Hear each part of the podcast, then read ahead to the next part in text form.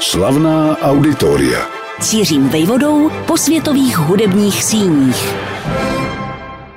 Nejenom v Čechách existuje rivalita mezi městy, například Hradcem Králové a Pardubicemi. Také na Slovensku se podobné případy najdou. Například souboj o regionální moc i kulturní dominanci mezi Banskou Bystricí a Žilinou. Dělí je od sebe kolem 90 kilometrů.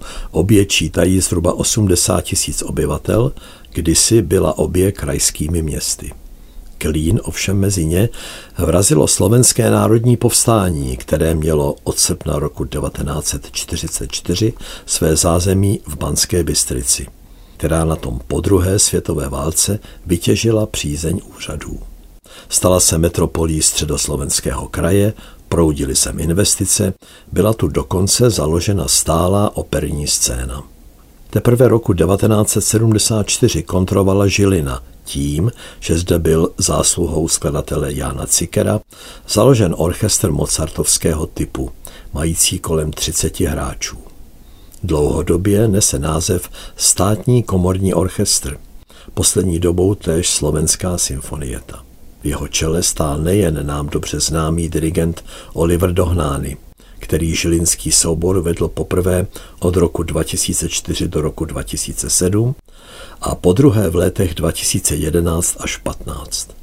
Ještě před ním tu ale záslužnou práci odvedl Leoš Svárovský, co by šéf dirigent v období od roku 1995 do roku 2000. To už těleso sídlilo v pozdně secesním nárožním domě nedaleko centrálního Mariánského náměstí. Jeho příběh je velmi zajímavý, o čem vypovídající. Nejenže dodnes patří k nejcennějším žilinským stavbám z přelomu 19. a 20. století spolu s dalšími chloubami místní secese, jakými jsou Rosenfeldův palác s prostorným tanečním sálem anebo Brownův dům poblíž farských skodů. V 80. letech byl dům umění Fatra, jak se od té doby stavba nazývá, zevrubně rekonstruován – v suterénu vzniklo zázemí pro techniku, sklad hudebních nástrojů a také šatny hudebnic a hudebníků. Pod střechou pak nahrávací studio, kterému se však nedařilo a bylo brzy zrušeno. Především tu ale přes 60 let od vybudování domu až do jeho přestavby sídlilo kino, přesněji Grand Bio Univerzum, jak bylo honosně pojmenováno. Jeho první promítání které bylo zároveň slavnostním zpřístupněním objektu široké veřejnosti, vešlo do dějin. K vidění tu byl totiž první slovenský celovečerní film s názvem Jánošík. Němý film Jánošík, kterým se nynější dům Fatra v Žilině dočkal svého zprovoznění, se tu promítal po několik večerů, poprvé 3. ledna 1922. Hudební doprovod obstarala vojenská kapela, bylo beznadějně vyprodáno. Chtě nechtě sloužil tento snímek jako jeden z mnoha dokladů československé vzájemnosti. Už samotná stavba vznikla mezi léty 1919 až 21 podle návrhu Jana Rufinuse Stejskala, původem z Moravy, který ovšem žil a podnikal na slovenském území už od konce 19. století a podle jeho představ zde nemělo být jen Grand Bio Univerzum, kam se do přízemí a na dva balkóny vejde přes 800 diváků, ale také spolková místnost, hostinec, kavárna a další prostory, tvořící dohromady Národní dům. Na to se už ale tehdy nedostávalo financí. Samotný film Jánošík sice financoval slovenský nadšenec do kinematografie, žijící až ve vzdáleném Chicagu, ale českou stopu v něm stělesnil představitel titulní role, byl jim český herec Teodor Pištěk. A předlohou pro stvárnění Jánošíka na filmovém plátně se stala divadelní hra dalšího Čecha, spisovatele a dramatika Jiřího Máhena.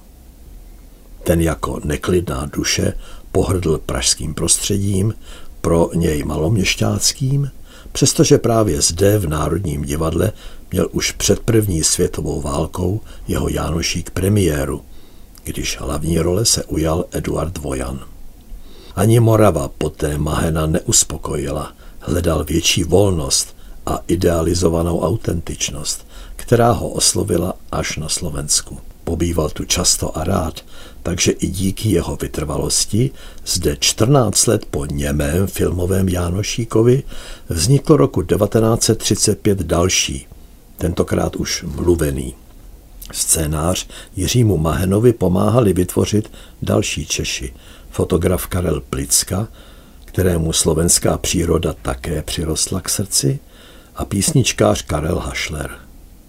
Znovu se na plátně objevil neúnavný Teodor Pištěk, který po neúspěšné investici do filmového průmyslu splácel ohromný dluh a musel účinkovat až v deseti filmech ročně. Tentokrát ovšem už nikoli co by Jánošík, ale v jedné z epizodních rolí.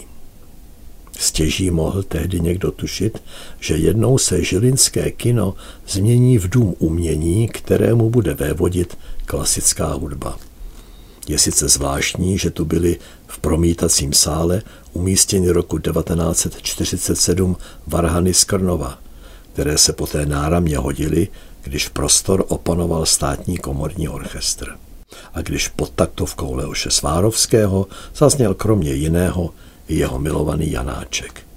Jmenovitě dílo ze skladatelova folklorního mládí, hudba pro balet Rákoš Rákoci a byl tak obsán pomyslný oblouk od Jánošíka po Janáčka. Hlavní píchou slovenské žiliny je její Mariánské náměstí v centru starého města, ze čtyř stran obklopené obytnými domy se špičatými štíty a s podloubími, jimiž lze procházet, rozuměj kdysi tak jako v naší litomyšli korzovat, suchou nohou do domu umění Fatra, postaveného na místě dvou středověkých objektů, je to odtud nedaleko. Chůze opačným směrem zavede českého výletníka na jiné, menší, ale pro naše oči svým názvem poněkud zvláštní náměstí. Hrdě totiž nese jméno někdejšího spoluzakladatele Lidové strany na Slovensku a poslance Československého meziválečného parlamentu Andreje Hlinky – muže, který se po konci druhé světové války dočkal na Slovensku oficiálního odsouzení, ale v posledních 30 letech naopak spontánní veřejné rehabilitace. Pro nás však zůstává tím, kdo se v rámci pětičlené delegace slovenských kněží vydal roku 1919 tajně do Versailles, aby tam na mírové konferenci plédoval za slovenskou autonomii. Že byl za to po návratu krátce vězněn na Mírově, protože cestoval na falešný pas, jen přililo do kalichu vzájemné hořkosti. Andrej Hlinka sice zemřel v létě 1938, pár týdnů před Mnichovskou dohodou, ale z jeho předchozích činů není těžké usoudit, na čem by se byl poté podílel.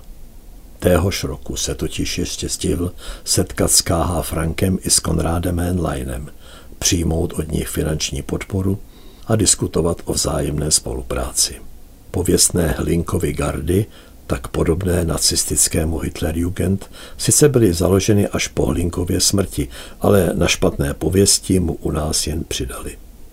Zde v Žilině lze vycítit, co naše dva národy dodnes spojuje a co nás rozděluje.